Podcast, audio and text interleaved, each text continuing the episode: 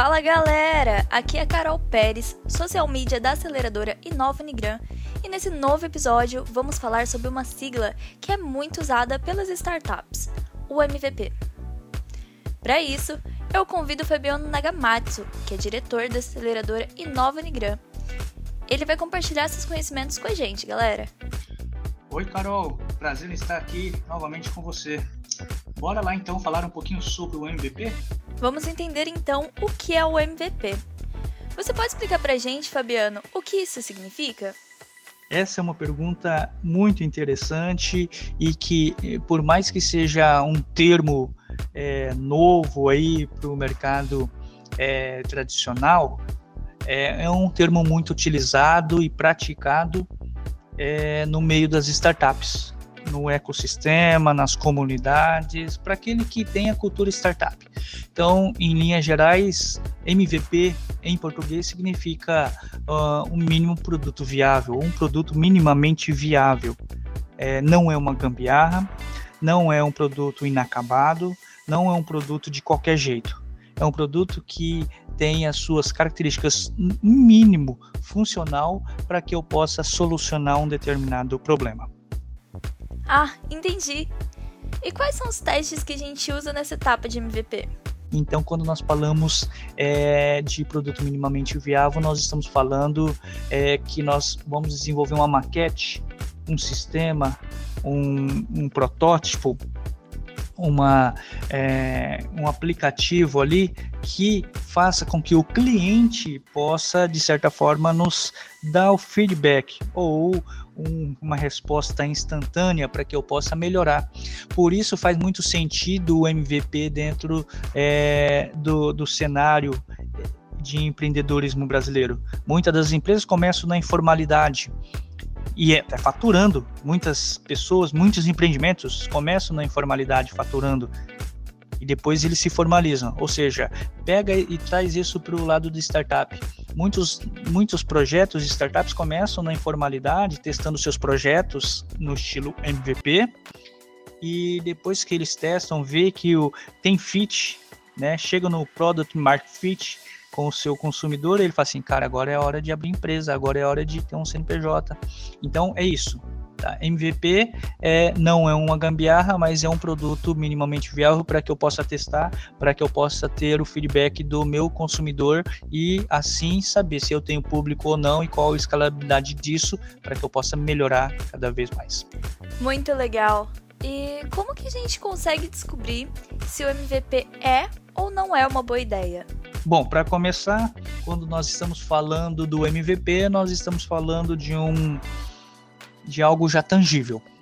Né? Então nós já saímos do campo da ideação, não é uma ideia, teoricamente, é já uma, uma solução, é, porém com, é, de uma forma minimamente viável, com poucos recursos ali. Então, para eu validar um MVP, para eu validar, para saber se esse MVP de fato ele é bom ou não, não estou né, falando se ele é uma ideia, porque ele já saiu desse campo da ideação, eu tenho que analisar qual que, qual que eu, é, se ele corresponde a tudo aquilo que eu coloquei no início como proposta de valor. Evidentemente, no meio do caminho, no meio da, da, das discussões, no meio da construção do MVP, e da, dos testes, porque antes de, de validar o MVP eu valido primeiro o meu problema, eu posso ter de fato é, algumas pivotagens ou mudanças de rumo, mas eu, eu tenho que ver se aquilo que eu propus no início está sendo é, coerente e compatível com a proposta de valor que eu estou oferecendo dentro desse MVP. Esse é o primeiro ponto. Outro ponto é verificar o meu modelo de negócio, se ele, esse modelo de negócio é coerente, se ele é replicável, se de fato é um modelo de negócio que, que vai ser escalável. Tá? Isso é, é muito em função do que? De eu ir a campo, validar com quem? Com o público, que é o segundo, o terceiro ponto. Com o público, eu vou validar, eu vou ter o feedback dele para saber se o meu MVP é, é bom ou não se é válido ou não, é se é vendável ou não. Então tem que saber se é vendável. É vendável? O público adquire, mesmo que pague pouco, mesmo que eu faça uma conta freemium, no começo eles gastam o esforço deles ali como consumidor testando e usando o meu produto e me dando feedback. Eu teria que pagar uma pesquisa de mercado, uma coisa. Não, não preciso. Eles estão fazendo isso por quê? Porque eles estão entrando no risco comigo amanhã, quando isso virar uma empresa de fato, eles vão o quê? Eles vão ter uma conta lá, premium ali, né? Eles vão ter algumas certas vantagens, por quê? Porque eles acreditaram no meu negócio desde o começo. Então, é, tudo isso dá o quarto ponto, que é a questão da validação da ideia, né? Ou melhor, do projeto, do MVP, da solução. Eu validei. Né? Então eu tenho que ir a campo para saber se de fato é, as pessoas comprariam ou não a, o meu produto, a minha solução daquele jeito. E aí, é claro, evidentemente que muitas coisas vão surgir ali a partir do próprio consumidor com a sua, né, com as suas aspirações, eles vão colocando mais coisas necessárias, mas de todas nós vamos colocar apenas aquelas que atendem a maioria. Eu aposto que com essas dicas do que fazer em cada etapa do MVP fica muito mais fácil de entender.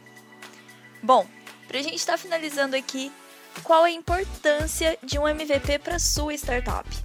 A importância de um MVP para uma startup é ela, ela transcende as questões de uma empresa tradicional. Por isso que se diferencia pela sua escalabilidade, seu, seu mercado de incerteza, altos riscos, modelos replicáveis e, de certa forma, de tudo isso, a vivência da cultura startup. Por quê?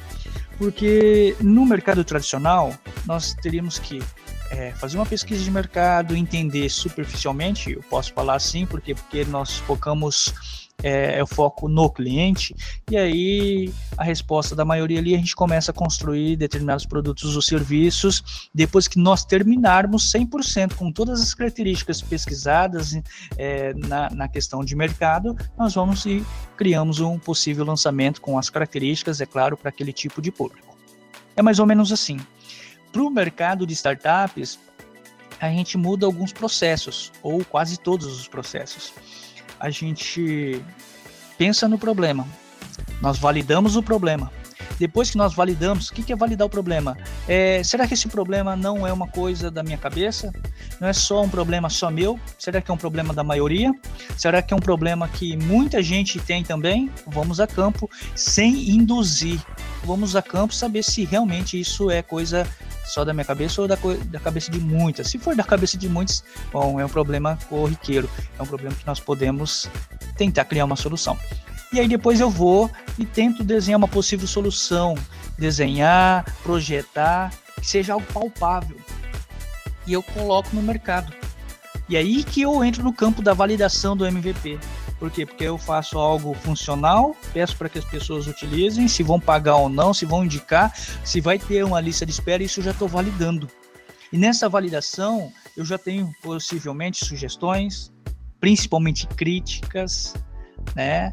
É, e aí elogios talvez e isso é a melhor parte da startup. Por quê? Porque eu estou falando que o meu foco, a minha solução é do cliente eu estou falando que o meu negócio aqui está sendo empático. Eu estou usando da empatia, do mapa de empatia, para saber o que, que, ele sente, o que, que, ele pensa, o que ele critica, o que, que ele acha, como ele usa, tudo isso.